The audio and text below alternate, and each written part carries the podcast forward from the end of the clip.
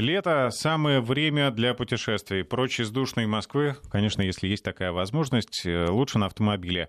О лучших и самых интересных маршрутах нам расскажет Игорь Машарета. Также затронем и другие темы. Игорь, приветствую. Добрый день. А, ну что, куда отправляемся? Отправляемся по следам моего последнего путешествия в солнечный Азербайджан, в страну, которая граничит с Россией, которая э, была в составе Советского Союза многие годы. вот последние 28 лет она самостоятельная, активно строит новую идентичность, э, открывает какие-то эпизоды исторические, потому что, ну, как-то вот э, открывает для себя свою э, многотысячелетнюю историю, приглашает туристов, в том числе из России, очень рада, тем более, что очень люблю страны, где все говорят по-русски. А там практически все по-русски говорят, понимают и относятся к россиянам с большим уважением и теплотой. Страна интересная, самая большая из трех кавказских республик. Может быть, менее э, известная нашим туристам, чем Грузия или Армения, а, а зря, потому что сам по себе Азербайджан потрясающе интересная страна и с точки зрения исторических памятников, и с точки зрения природных каких-то мест очень красивых, и э, как э, курортная зона, потому что море, Каспий, там курорты есть совершенно современные, такие очень приятные. И есть города, в которых интересно побывать. Я в этот раз побывал примерно в пяти городах, один из которых знаю хорошо, и до этого был, еще один был, а три были как минимум новые для меня. Как лучше добраться? Смотрите, есть два варианта. Первый вариант — ехать на автомобиле, если вы едете из Москвы, то сначала по трассе Дон, потом уходите на трассу Каспий, и через Дагестан въезжаете в Азербайджан. Две дороги есть, через Грузию или через э, нашу республику Дагестан. В принципе, путь не, не, не короткий, скажем так, в любом случае около 2000 километров, чуть меньше. Э, но зато интересные места посмотрите по дороге.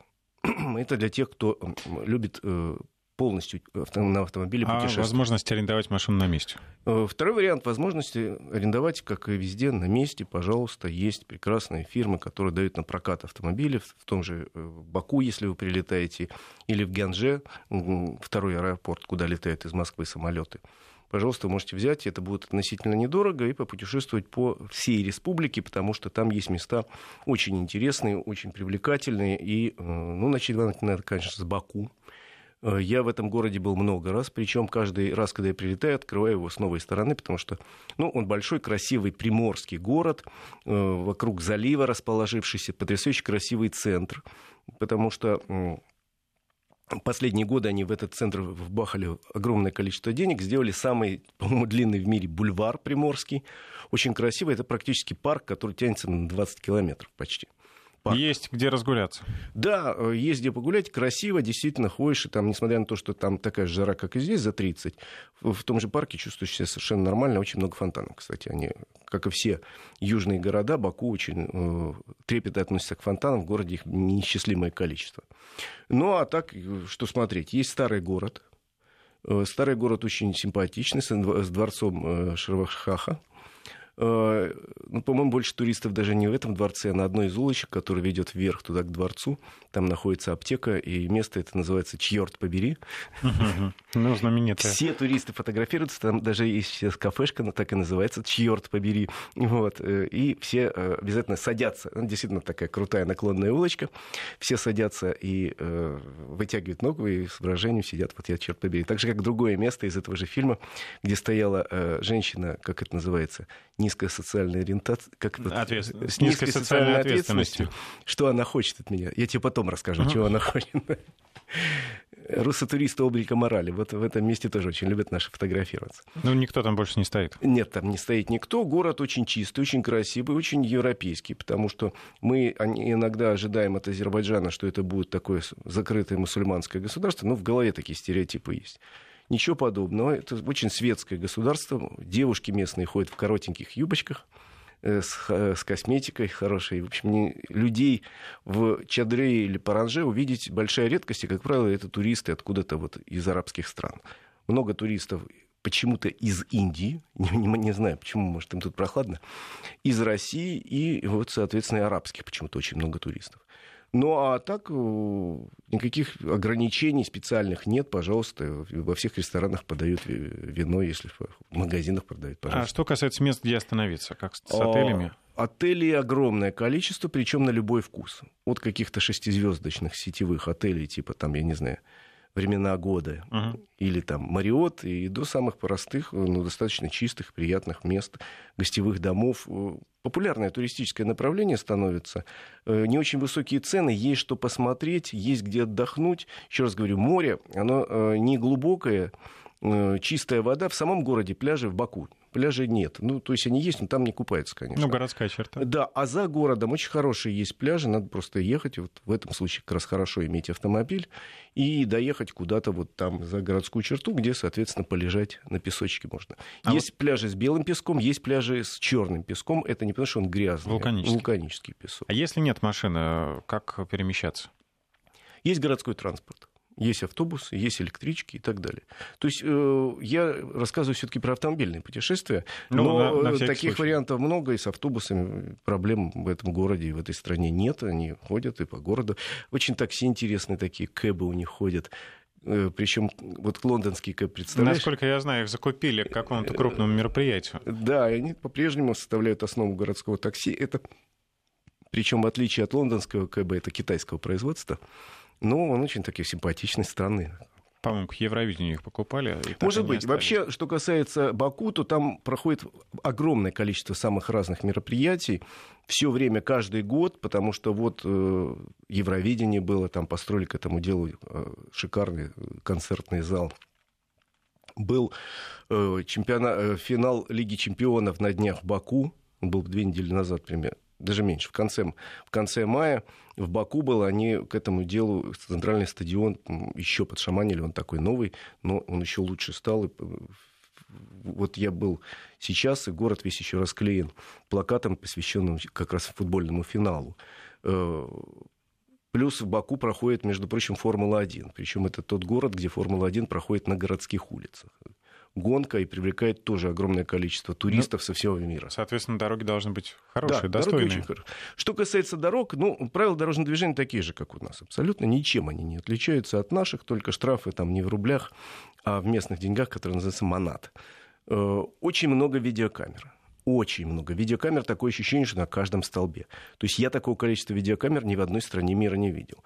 Но при этом везде предупреждение, что работает видеокамера, я не уверен, что они э, видят автомобили с российскими номерами, но на всякий случай э, не советую нарушать. Очень много патрулей на улицах, имеется в виду автомобильных. ДПС, только у них это другие буквы как-то. ИПХ, что-то такое. Вот. И э, какие три другие буквы. Ну, понятно, что полиция, понятно, что это ГАИ наша. По суровым лицам. Э, да, э, таких машин очень много, причем и в самом Баку, и особенно на трассах. Трассы они только начали активно строить совсем недавно. У них пока официально числится всего из там, 60 тысяч километров дорог 30 тысяч примерно с асфальтом и только э, около тысячи километров современной автострады. Но они уже есть. Они уже есть современные автострады, бесплатные. Э, скорость на них, как правило, стоит 120-110. Но э, в местах некоторых надо снижать скорость. Знаки очень хорошо, разметка очень хорошо сделана. И камера, камера, камера, камера, камера. При этом местные, конечно, любят лихачить. И с ними надо быть очень осторожным. Э, они, видно, друг друга понимают интуитивно, потому что в некоторых ситуациях вот едешь, и вдруг перед тобой человек начинает там, резко поворачивать, без, без того, чтобы обозначить поворот, резко перестраиваться. Местные на это дело нормально реагируют. Я как-то пару раз дергался за четыре дня. Ну, пару раз я так хорошо дернулся, потому что начинали перестраиваться или там тормозить, или вообще разворачиваться. Поворотники используют? Э, не всегда, скажем так, мягко. Вообще э, люди на Востоке водят несколько иначе, чем люди на Западе. И хотя э, все азербайджанцы, с которыми я общался, говорили, что мы скорее все-таки западная страна, чем восточная, ну, я с точки зрения Э, правил вождения скорее все-таки восточные, чем западные. В этом есть некий свой э, колорит, к этому надо привыкнуть. Привыкаешь достаточно быстро, никаких проблем особенных не испытываешь. Э, алкоголь за рулем, естественно, запрещен. Как и у нас есть примерно 0,3 промили, это техническая погрешность прибора, но не советую. А пробки в Баку, например, большие? Пробки в Баку серьезные достаточно. Ну, поменьше, чем московские, но все равно серьезные. И, и приезжал я, уезжал, в общем, сложное движение в городе. Э, сложный город, э, разметка не, не, не всегда понятная для нас. Но, например, у них трасса, которая ведет от аэропорта в центр города, она так интересно размечена, имеет четыре полосы в каждую сторону. И э, две полосы левые разрешают скорость движения 120, а две полосы правые разрешают э, скорость движения 90. И между ними двойная сплошная такая. Ее можно пересекать, но э, выбираешь скорость, которой поедешь, и выбираешь полосу. Вот такое на, на трассах на, на всех новых такую разметку делают. Э, качество дорог очень хорошее в центре, в районе Баку. Дальше где как. Вот мы ехали по очень новой дороге, которая ведет в горное село Лагич. Это такое место, где у них в горах очень красивое горное село. Там сохранились застройка там, 18-19 века, где такое туристическое место. Ремесленники работают на улице, показывают, как что, как они там медную посуду делают, как они там ткут ковры, э, там какие-то кафешки. Ну, такое место очень привлекательное. Вот туда ведет дорога, которую открыли там два месяца назад. Сейчас они ее активно ремонтируют. Правда, говорят, что в связи с тем, что э, страна находится в сейсмо- сейсмоактивной зоне, трясет часто и изрядно, и поэтому приходится ремонтировать часто, тем более иногда вроде как не трясет давно, но там снизу какие-то полости. В результате дорога проседает. Но э, вообще интересно. Вот я был э, в городе Шамаха, допустим. С чем она у тебя ассоциируется? С Пушкиным. Шама... Да, шамаханская царица да, там да, была. Да. Ну, это Пушкин придумал, он там вообще не был. Но как-то ему красивое слово пришлось. Была ли шамаханская царица, не знаю. Ханство было шамаханское. Так вот, э, собственно, э, какая-то мысль у меня была такая классная, классная, и она вылетела из головы. Перед... Вот, значит, вы приехали в Шамахан? Да, в Шамаху. Шамаху. Шамаху. Вообще очень много красивых городов, э, очень много красивых городов. Я за этот раз их проехал несколько. Вот была Шамаха. Э, в самой Шамахе, э, может, и не так... Да, вспомнил. Там Дюма был в Шамахе и сказал, что очень ему понравился, он вообще записки о путешествии по Кавказу большие опубликовал. В 858, по-моему, году он там проехал и написал, что хороший город, только говорит, не, представляю, как живут жители этого города, которые э, не знают, проснутся ли они завтра, потому что все время трясет. И он как напророчил, потому что он был в 58 году, в 59 году город был сильнейшим землетрясением снесен вообще практически в ноль. Э, землетрясения очень часто, но современные здания там строят уже с учетом, а, к сожалению, многие старинные не пережили серьезные землетрясения, которые были и в середине 19 века, и в начале 20 века были очень серьезные несколько землетрясений.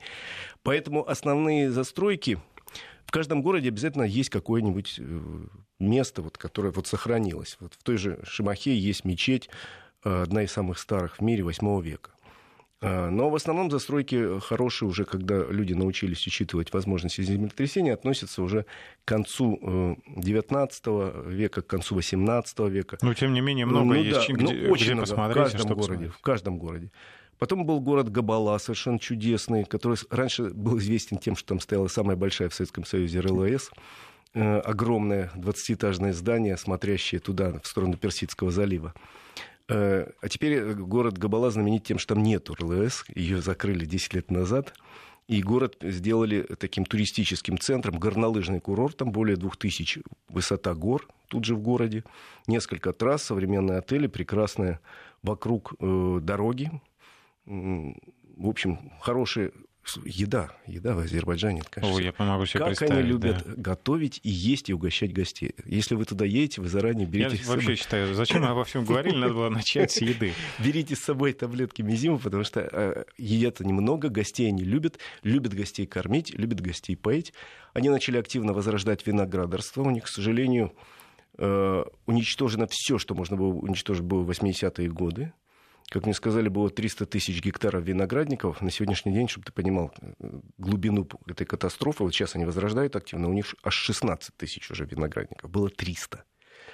Э, возрождают. Я даже был на одном винзаводе, где делают очень приличное вино. Я такой удивился. Вот как-то у нас еще нету понимания, что в Азербайджане могут делать хорошее вино, очень хорошие сухие вина делают, приятно мне было. То есть э, страна, где, куда вот можно ехать от городка к городку, вот я говорю, есть большой город, есть средний, есть, малень, есть маленький. Шики, чудесный город в горах, совершенно с фантастическим двор, ханским дворцом летним э, конца XVIII века, прекрасный, с крепостью, с несколькими сохранившимися караван-сараями. Ведь Азербайджан находился на шелковом пути, э, развивался как торговый вот такой перевалочный пункт, и в каждом городе было несколько караван-сараев. Ну вот в Шики сохранился, я был очень, очень, удивлен, огромный караван-сарай, где остановиться могли сразу сотни купцов и торговать, там, перекладывать товары. Вообще страна для путешествий открытая, ее надо открывать, по ней надо ездить, по ней надо э, ее надо полюбить. Ну, в общем, это так. Наверное, я каждую страну, в которой бываю, влюбляюсь. Потому что, ну, нет такой страны, где мне было очень плохо. Ну, я думаю, что тебя везде хорошо встречают. Э, хорошо встречают. Э, интересные автомобили были, на которых путешествовали. У нас была небольшая компания. Автомобили были «Шкода». Э, «Шкода» представлена и в Азербайджане, и у нас.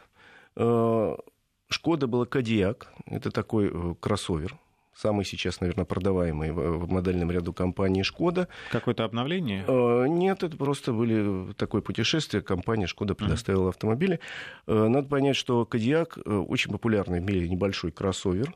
Он бывает 5-7 или 7-местным, между прочим.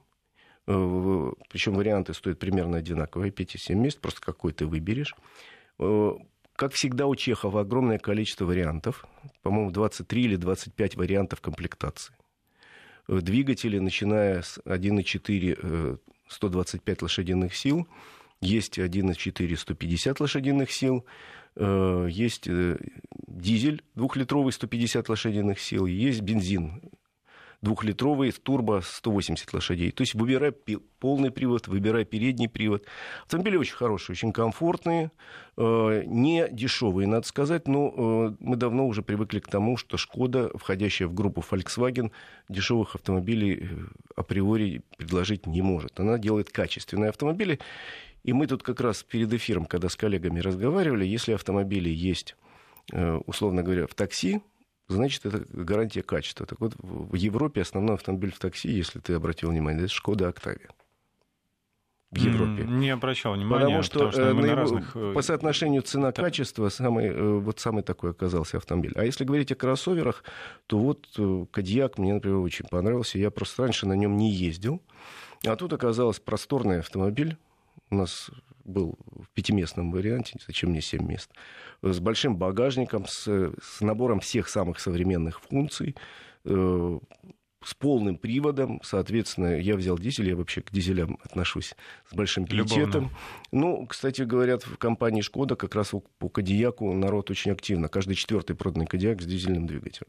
Очень активно берет. Но и... накопился уже опыт такой по отзывам, как они э, себя чувствуют? Очень в хорошо, России. Очень хорошо. Автомобиль в России продается уже два с лишним года. Более того, он в России производится. Этот автомобиль, поскольку на него большой спрос, решили локализовать в России. Он производится на Горьковском автомобильном заводе, чтобы ты понимал.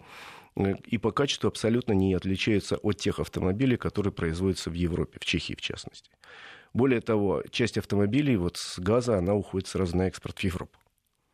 Вот так. Ну, что показатель, в общем. Да, показатель как раз по качеству, никаких проблем тут нету, прекрасный автомобиль. Поэтому всем хорош, ну, цена, конечно, серьезная, как на любой современный кроссовер. Э, опять же, только что разговаривали с коллегами, но, увы, цены все не, не, не падают. А наоборот, имеют тенденцию к росту. Э, самой простой комплектации с самым простым двигателем, механической коробкой и передним приводом автомобиль будет стоить миллион четыреста Э, соответственно, самой полной комплектации, вот я брал в комплектации «Скаут», дизель, 2 литра, 150 лошадиных сил со всеми э, наворотами. Такой автомобиль будет в зависимости от 5-7 местного варианта. Только полный привод, э, только э, коробка DSG. Это э, робот с двумя сцеплением современный. И, соответственно, он уже будет стоить 2, 2 миллиона 700, 2 миллиона 800. Такая большая разница между базой и... Э, так вот, топом. эта политика как раз чешской фирмы, они предлагают полный такой что называется, реестр, пожалуйста, хочешь выбери попроще, выбери подороже, хочешь все хочешь у тебя будет, вот у меня будет там очень хорошая кожа, был салон там и так далее, специальная отделка, вышивка, слово скаут, но это уже, извините, это уже будет под 3 миллиона, 2, 2 миллиона 700 стоила та машина, на которой я ездил. Но, в принципе, если вы возьмете за миллион четыреста, там уже будет уже достаточный набор всех функций. Это все зависит от ваших вкусов и от возможностей, что называется. Так что вот такое путешествие. Вот вопрос, сколько да. топлива потратил, пока проехался? Значит, расход у дизеля, соответственно, чуть больше 6 литров. Ну, в общем, неплохо для 5-7 местного. Для довольно большого кроссовера с полным приводом 6,8, что ли, у меня был расход по средний на 500 километрах, причем часть дорог была скоростных, где автомобиль себя хорошо ведет, часть дорог была горных. Были, в общем, довольно сложные грунтовки, специально нам предоставили возможность поехать по таким. Был участок трассы между, э, когда мы ехали от Шики до Гианжи, где э, ремонты сплошные, очень тяжелая дорога, все равно автомобиль чувствовал себя нормально. Ну что, мы, э, пожалуй, на этом завершим тему путешествий и дальше обсудим все последние автомобильные новости и так далее. Вернемся после выпуска новостей. Автодетали. На правах рекламы. Наши люди в булочную на такси не ездят. А наш человек на такси не только ездит, он там еще и работает. Вести ФМ представляют программу «Хочу в такси». Здравствуйте, уважаемые радиослушатели. Все мы с вами пользовались такси, и все мы знаем систему оценки водителей по окончании поездки. Что эти заветные звездочки дают водителю? Об этом сегодня поговорим с представителем компании Ситимобил Георгием Лобушкиным. Георгий, здравствуйте. Здравствуйте. Итак, система этих так называемых статусов. Что она дает водителю? Когда водитель к нам только подключается, у него нет никакого статуса. Но когда он начинает выполнять поездки и получает за них оценки, то в конечном счете он получает либо серебряный, либо даже золотой статус. Mm-hmm. В золотом статусе у него низкая комиссия, он может получать более выгодные заказы. Скажите, сколько времени нужно, чтобы водитель совершил вот этот э, путь от пешки до ферзя, так называемый, с простого статуса дошел до золотого? Получение статуса не зависит от времени, оно зависит от количества выполненных заказов. Э, и статусы мы обновляем еженедельно. Mm, понятно. И бывает ли наоборот, что водитель э, теряет статус? Вот он был золотым, а стал бронзовым или вообще без статуса? К сожалению, бывают и такие случаи. Водитель может потерять этот статус, но он может его опять потом обратно получить. И, конечно, мы будем только рады, если он вернет себе золотой статус. А помимо вот этих статусов, есть ли в компании City какие-то еще дополнительные бонусы? Конечно, есть. Например, обклейка машины. Э, за это мы доплачиваем до 6 тысяч рублей в месяц водители с обклейкой Ситимобил получают приоритетные заказы, например, в аэропорты. Слушайте, ну я считаю, что это прекрасный способ заинтересовать водителя службой. Я желаю вам только золотых водителей и золотых пассажиров. Спасибо за очень интересную беседу, Георгий. Спасибо большое. Программа «Хочу такси». Итак, э, снова возьмемся за руль, возвращаемся на дорогу. А, поговорим о последних автомобильных новостях. А, мы подвозим э, в эти дни итоги Петербургского международного экономического форума. А, там много каких тем затрагивалась и экономика, и политика. И, в общем, об автомобилях говорили тоже.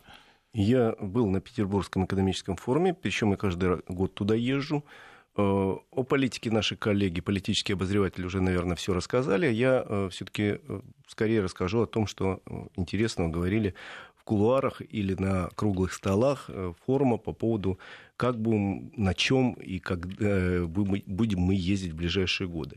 Много говорили, например, о цифровизации транспорта, и этой теме было посвящено несколько заседаний и круглые столы но это речь идет скорее о больших изменениях, которые ждут сектор грузоперевозок потому что э, появляются новые платформы цифровые, которые позволяют логистические э, схемы строить иначе, делать перевозки более выгодными и, и самое главное, более быстрыми. Ну и в рамках этого ну, прозвучала уже вполне нормальная новость, что в ближайшие годы по трассе М11 это скоростная трасса Москва-Санкт-Петербург, пойдет транспорт автономный. Как раз вот на новых цифровых платформах построена будет вся схема движения.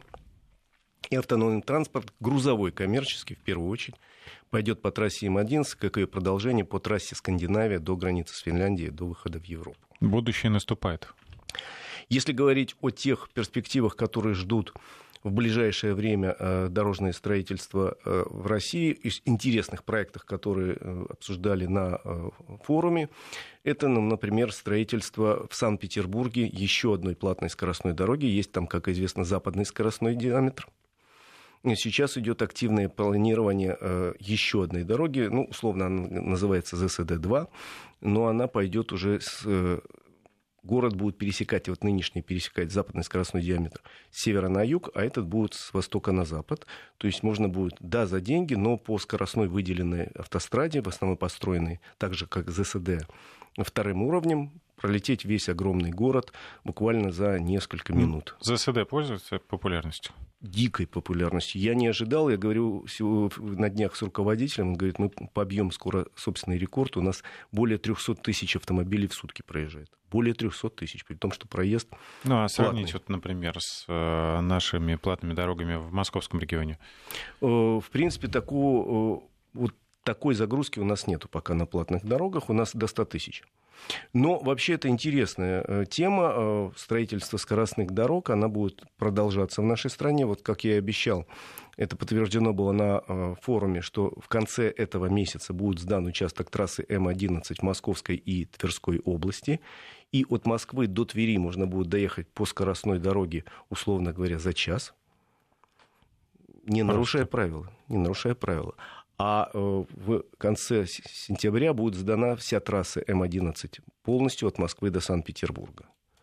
Э, из э, таких интересных нов... сроков, точно которые были в очередной раз озвучены, это в 2020 году будет сдана большая часть центральной кольцевой автодороги, и только один кусочек будет сдан в 2022 году.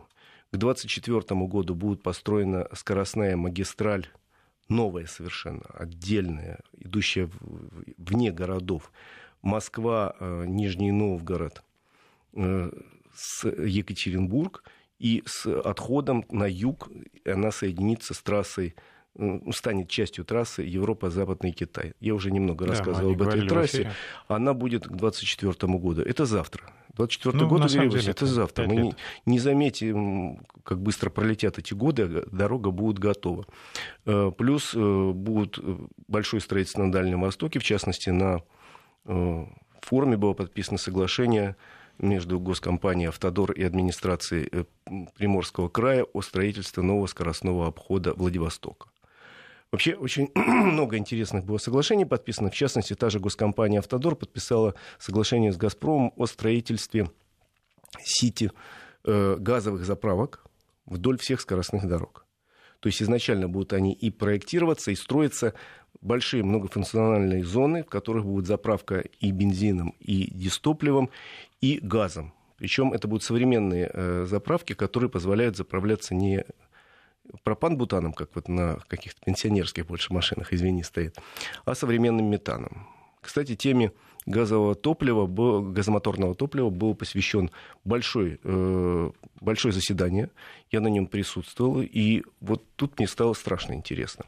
Потому что, с одной стороны, были э, россияне в большом количестве, причем и высокопоставленные, ну, там, министр транспорта сидел, глава «Газпрома» и так далее.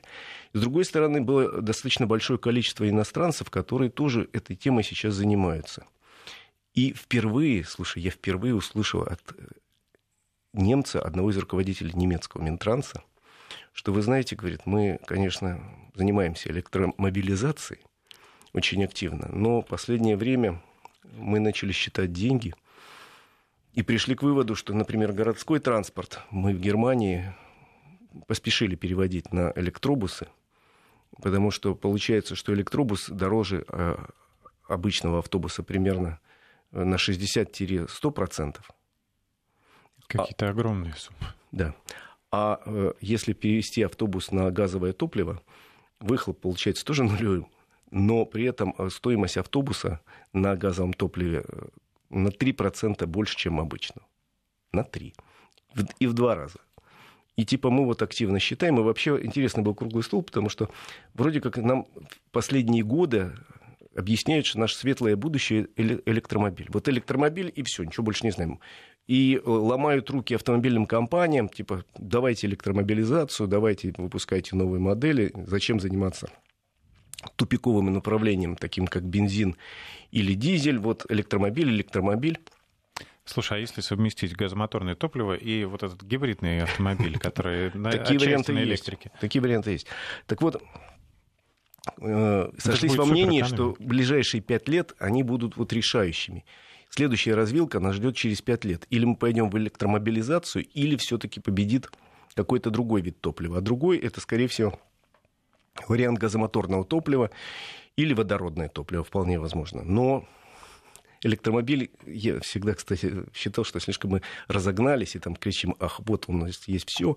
А он, электромобиль, при всех своих плюсах имеет такое количество даже не минусов, а Ну, не- нюансов, да, нерешенных проблем. Ну, на- например, из-за того, что батарея дорогая, электромобиль стоит в 2-3 раза дороже, чем обычный. Такой же по размеру. При этом пробег у него гораздо меньше, и, э, соответственно, для того, чтобы это электричество выработать, на сегодня сжигается миллионы тонн нефти, газа и угля. Потому что, а откуда взять это электричество? Потому что доля э, возобновляемых источников электроэнергии, всяких этих ветряков, которых много по Европе, или приливных э, электростанций, они в общем сложности занимают, там, может быть, 1% от всего, э, все, всего количества электроэнергии. Так вот, очень любопытный был круглый стол, вот этот, посвященный газу, и выступал очень так, эмоционально Виктор Алексеевич Зубков, это председатель Совета директоров «Газпрома». Он вообще большой сторонник э, газомоторного топлива. И говорил он, что, к сожалению, всего в мире сейчас, на сегодняшний день, 1% транспорта – это транспорт на газомоторном топливе. 1% во всем мире, хотя активно очень развивается. Особенно последние годы произошел рывок. За последние 15 лет количество автомобилей на газомоторном топливе в мире увеличилось с 1 миллиона 15 лет назад. Сейчас в мире уже под 30 миллионов таких машин ходит по всем странам. Но правда, говорит, при этом надо понимать, что в основном, вот если все эти машины поделить, получается, да, что э, впереди три страны, очень активно развивающиеся эту, эту тему, и большая часть из 26 тысяч э, заправок газовых как раз приходится 30 тысяч газовых за- заправок в мире, из них 18 тысяч, опять же, на три страны. Это Ирак, э, Иран, прошу прощения, Иран, Индия и Китай которые для себя решили, что это очень интересный вид топлива, это гораздо дешевле, э, гораздо э, перспективнее. И самое главное, э, если мы ставим цель как-то уменьшить выбросы вредных веществ в атмосферу, потому что на долю транспорта приходится примерно 40% всех вы- выбросов, то электромобиль это не решение. Еще раз говорю, потому что, чтобы добыть электричество, надо его на электростанции сделать где-то, что называется, произвести. А для этого надо сжигать уголь или нефть ту же самую. Поэтому это какой-то замкнутый круг, а газовая техника на газомоторном топливе – это, в общем, довольно серьезная тема для всего мира. Ну, вот Есть оценки? программа. Вот сколько у нас в России таких машин? У нас сейчас в России примерно, э, если взять два типа газа, и метан, и пропан-бутан, конечно, пропан-бутан приводит- приходится львиная доля, но примерно полтора миллиона таких машин в России есть. Э, Да, это мало, но сейчас делается расчет на то, чтобы больше использовать именно метан как современный экологический чистый и самый дешевый вид топлива, тем более, что есть технологии, которые позволяют совершенно безопасно и недорого и этот газ, и сжимать. Там есть две технологии. Но все равно я думаю, что у многих, конечно, в голове в подкорке где-то сидит какая-то боязнь этого газа, а вдруг взорвется. Да боязнь такая есть всегда, наверное, но еще раз говорю, все зависит от современных технологий. Да, если э, оборудование газовое ставит на коленки дядя Вася где-то в колхозе, это может быть достаточно опасно. Э, Если это все хорошее промышленное оборудование, установленное на сертифицированном э, в сер- сертифицированном сервисе или мастерской, таких очень много и в России. Ну, Регулярно обслуженная. Это совершенно безопасно. Тем более, я когда работал в одном журнале, мы проводили эксперимент э, такой на выживании и долго жгли вот этот баллон. Как, знаешь, мальчишки в детстве что-то Мгм, бросают, но мы тут совершенно научно, мы там как-то обезопасили, все это дело было сделано так, чтобы никому не поверили. И этот баллон в, в костре очень долго жгли часами, и все равно он не взорвался. То есть это, в общем, надо сильно постараться, чтобы это дело взорвалось. Тем более, что там есть некие системы безопасности, которые позволяют там, и выпустить газ моментально, и отключить его. Тут я не специалист, врать не буду, но знаю, что есть такие. Так вот, если говорить о газомоторном топливе, очень интересное выступление было ну, у министра транспорта Евгения Дитриха, которое мне очень понравилось, потому что он с цифрами рассказывал, как мы будем развивать это дело. Действительно, есть и государственные программы, которые помогают серьезным муниципальным компаниям, там, крупным паркам переходить на газ. Есть программа, это Зубков уже рассказывал, о строительстве э, современных газовых АЗС, которые будут строиться в большом количестве. У нас сейчас их около 350 по стране. Э, через 10 лет их будет более 2000. То есть темпы очень приличные строительства газовых АЗС, они будут везде, хотя сейчас их э, не хватает, но сейчас пытаются эту проблему решить, потому что несколько наших предприятий уже освоили выпуск э, передвижных таких станций, но это как бензовоз, только это газовоз. Э, есть там ну, и как с оборудованием, да, да. То есть совершенно официально Бензиновый. это не то, что, знаешь, как я помню, там 90-е годы да, стояли да, да, на обочине помню, и продавали ведрами. А потом... Нет. Да, а потом... Что творилось с машиной? Нет, это все серьезно, это все сертифицировано, все э, места эти тоже оговорены. Э, у нас Татарстан очень активно занимается газовой темой и считает, что это очень выгодно. Я могу сказать по цифрам, мне очень несколько цифр понравилось. Значит, э, выступал представитель, руководитель компании Яндекс Такси которые, оказывается, работают уже в 16 странах мира. Слушай, я не знал, не подозревал. Ну, большая часть, наверное, вокруг нас находится, СНГ и Да, хотя страны, есть да? там и Израиль уже, там есть еще какие-то страны. Ну вот, 16 стран мира, и он говорит, мы изучаем эту тему, для нас это очень важно, потому что это самая большая часть расходов. Потому что треть всех расходов на содержание этой машины – это расходы на топливо. И как-то это надо сокращать. И он приводил цифры, которые мне очень понравились. Он говорит, что вот смотрите, если мы берем 500 рублей и заправляем машину, соответственно, ну, одной и той же модели, но только с установленным обычная машина бензиновая, машина с установленным оборудованием пропан-бутановым и метановым. И получается, на 500 рублей, если заправить все три машины, то э, машина на бензине проедет 118 километров, вот на 500 рублях, э, рублях. На пропан-бутане э, значительно больше, 172 километра. А если метаном заправить, 283 километра. То есть разница фантастическая, больше, чем в 2,5 раза.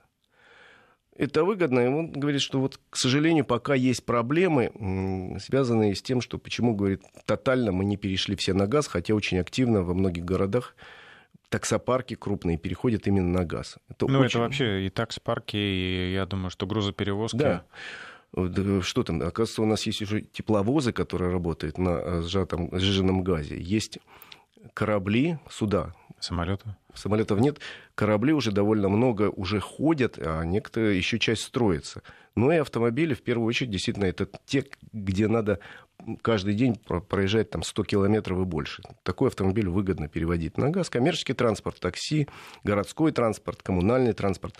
И э, есть проблемы, которые не решены пока на сегодняшний день. Э, в числе их, конечно, малое количество вот этих газовых АЗС. Я в свое время на тест брал автомобиль на газе, получил большой кайф. Потому что заполнил я этот бак, заплатил там типа 100 рублей – ну, какую-то смешную сумму. И он 600 километров, наверное, на него-то проехал. Ну, что-то нереально. Да, а, но зато, когда встал вопрос, как заправиться, я выяснил, что тогда, ну, это несколько лет назад, в Москве было 4 заправки, сейчас их 6. Находятся они очень в неудобных местах, все за э, Московской кольцевой дорогой. И очереди. И э, не факт, что ты приедешь, а там не будет очереди, да, действительно.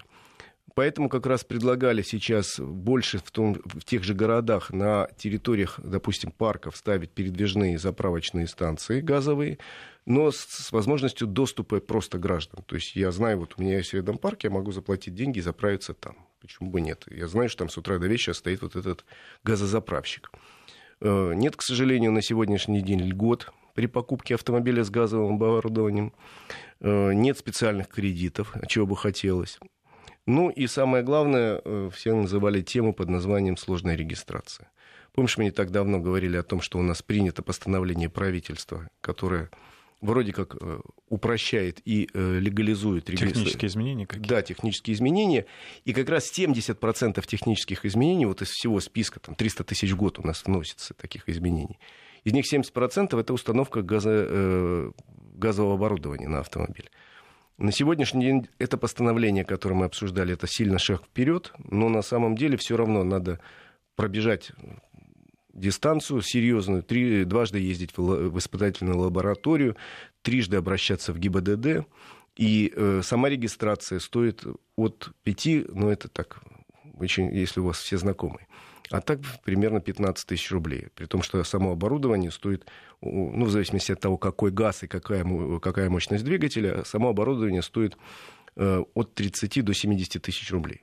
Ну, то есть порядка 100 тысяч рублей. Да, поэтому надо при этом процесс. понимать, что вы сильно сэкономите на э, цене топлива, но если у вас маленькие пробеги, это смысла не имеет, потому что ну, на маленьком пробеге не окупится стоимость оборудования, установки и легализации.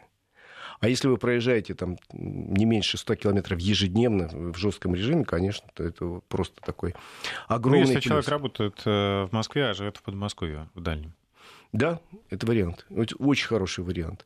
Если человек э, занимается каким-то мелким бизнесом, скажем, грузы какие-то небольшие возит, ну какой-нибудь каблучок у него, ну, условно или, как говоря. мы уже сказали, таксист. Да, это, конечно, очень серьезное спасение.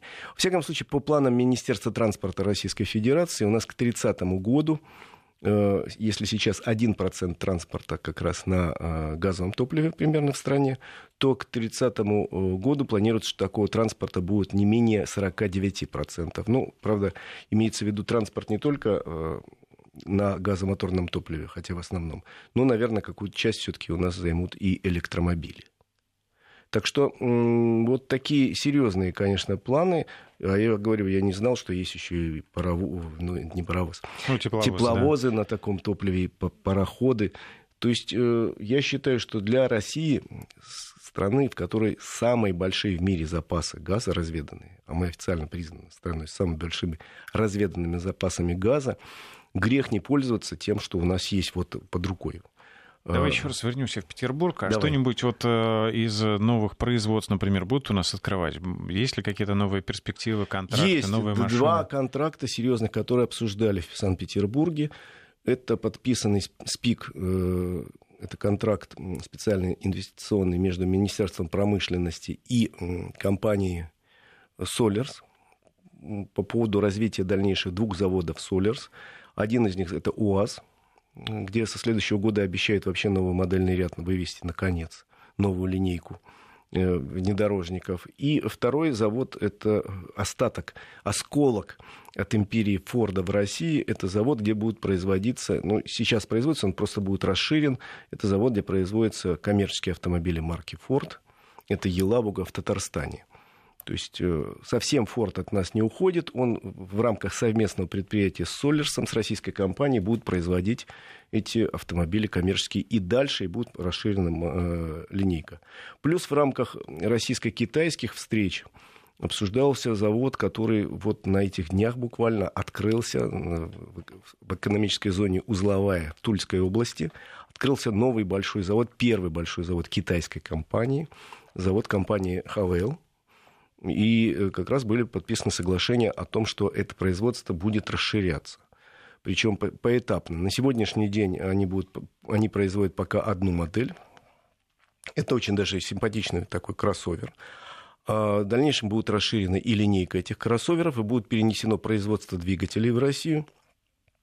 А, и в связи с тем, что автомобили эти будут, наверное, улучшаться и дешеветь в связи с э, переездом в Россию, то ожидается довольно большой спрос. На всякий случай завод может выпускать вообще до 180 тысяч автомобилей, хотя, конечно, никто не говорит, что это будет завтра.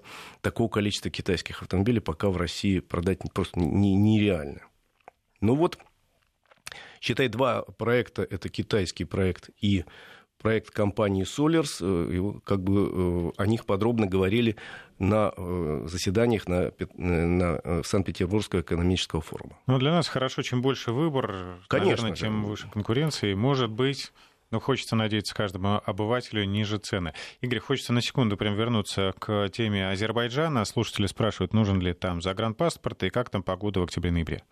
Загранпаспорт, конечно, нужен. Виза не нужна въезд свободный. В октябре-ноябре это, наверное, лучшие места для посещения этой страны. Она очень теплая, она очень комфортная, и, соответственно, там будет приятно, нет летней жары. Вот в июле-августе очень жарко просто. Ну, хорошо. Спасибо большое, Игорь Маржарета. Выбирайте маршруты для путешествия. О новых точках Игорь расскажет в следующих передачах. Всем хорошей дороги. Автодетали